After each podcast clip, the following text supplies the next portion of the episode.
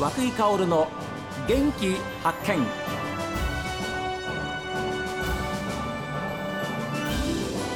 おはようございます。和久井薫です。和久井薫の元気発見。一日の始まりは私が発見した北海道の元気な人と出会っていただきます。 STB ラジオは今日12月15日 STB ラジオ開局から60年を迎えました。そこで今週はですね、当時を知る STB の元アナウンサーでいらっしゃり、また札幌テレビ放送 STB の代表取締役社長も務められました石橋優也さんにお話を伺っています。昭和37年12月の15日、今から60年前です。 STB ラジオは開局いたしました。石橋さん、しかし60年といったら人間で言えば還暦なんですけれども、テレビは来年65周年ですね。あ、来年65周年ですか。はい、そうか。で、そうやってテレビがスタートした、実際に声が出始めたのが昭和34年です。どうなんですか、ラジオ STB テレビにラジオのなんか免許がおりそうだよっていうふうな雰囲気はあったんですか。正式には聞いてなかったですけども、ただ会社はテレビの申請をした時にラジオの申請もしてたらしいんですよ。あ、一緒に。だけど当時中波っていうのは世界的に非常に渾身状態にすぐなるんですね。あれ中波っていうのはそれでなかなか割り当てがうまくいかないんですね。だから申請はしたんだけども、いつになるかわからないということだったんだけれども、37年の7月に免許が下りるっていう話が1年ぐらい前に決まったんじゃないですかね。なんか噂で、ですから僕が入る時からラジオも申請してるっていうのは聞いてましたから。あ、そうなんですか。だから僕らはもうそれを楽しみに、なんせラジオ好きでいっぱい喋れると思ってますからね。ラジオはそれこそ昭和28年ぐらいが最初ですよね。民放ね。そうですね。だから HBC がもう10年先行してやってたわけですよ。だからラジオは37年に免許降りたけども出力は10分の1、5キロワット、HBC50 キロワットですから、札幌だけでもね、ちょっと郊外に出るとね、聞こえなくなるんですよ。最初にカバーするエリアが違いますもんね。全然違いますから、で僕らはそんなことはね知ってるけども、とにかく札幌で頑張るしかないわけですから、ローカルもまだできてませんからね。2,3 年後に函館と旭川と帯広ができたんですけど、僕らは札幌でとにかく頑張るしかないと思って。それでも良かったわけですよね。だけどね、困ってたのは営業なのさ。共通の土俵がないんですから、しかも10年先に走ってるわけですから、向こうはね、もう全然ね営業はねえらい困ってね、名前の浸透もされてないですしね。してないしね。そりゃね、営業たまったもんじゃないよね。返すことはないもんね。ないですね。開局の時の第一声の時はね、そういうどん底にあったんですよね。どん底っていうか、戦う以前にもうハンディキャップあったわけですから、だからでもみんな大好きなラジオが始まったわけだから、清水さんを先頭にね、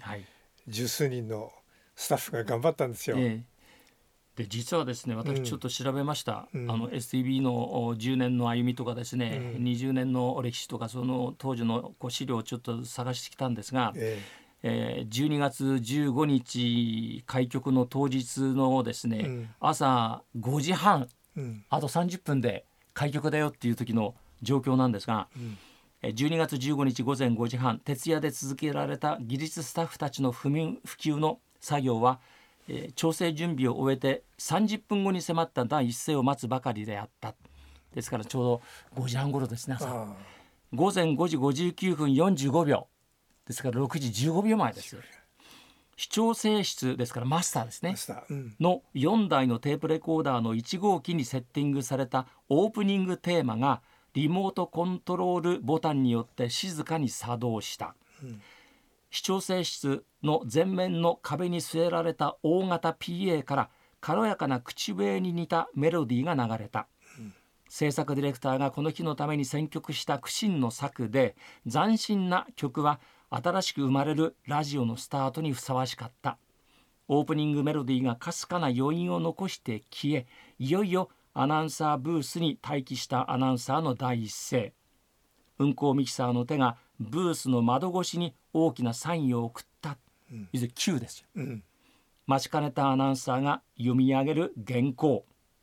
第一声は無事オンエアされたのでした。昭和37年12月15日、ね、土曜日だったんですって。あ、土曜日だったの？土曜日。ここにですね、当時の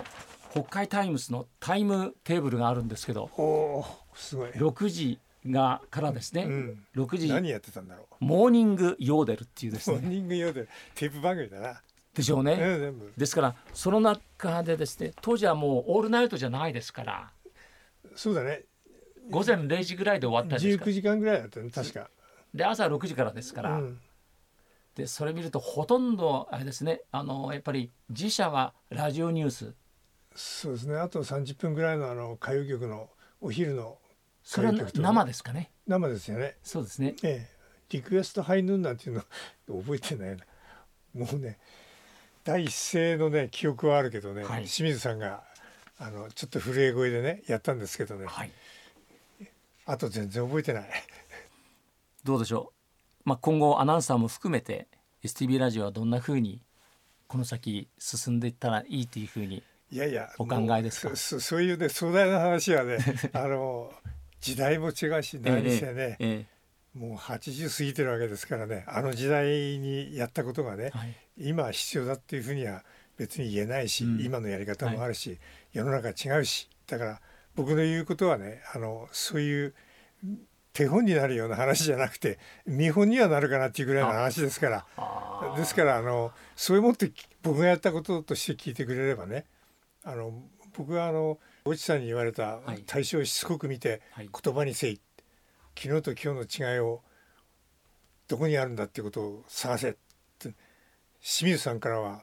お前はどさんこなんだろう、はい、ラジオのオリンピックのね閉会式をやった時に散々苦労したんですよ。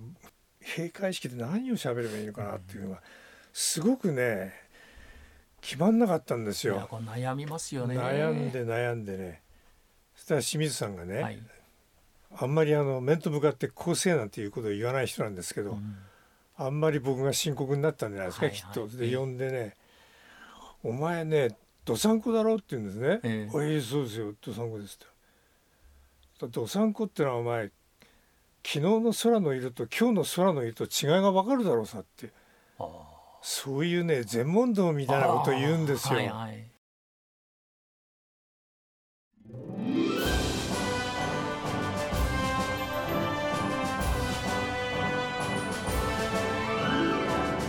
今日は今から60年前 STB ラジオが開局したまさにその日です。この後の北海道ライブ朝耳ではその第一声を発声しました私のもう大先輩でいらっしゃいます清水幹雄さんのインタビューをお送りするほか、6時台は今とそれから60年前をコラボした内容でお届けする予定です。今日も一日健やかにお過ごしください。